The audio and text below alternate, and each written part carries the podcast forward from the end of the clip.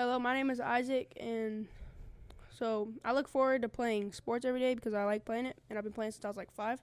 I think things I find interesting is like how like the games function, how they got it to like actually work properly without like bugging and stuff. Um, something I think I value the most. I think I value like my family and my life the most.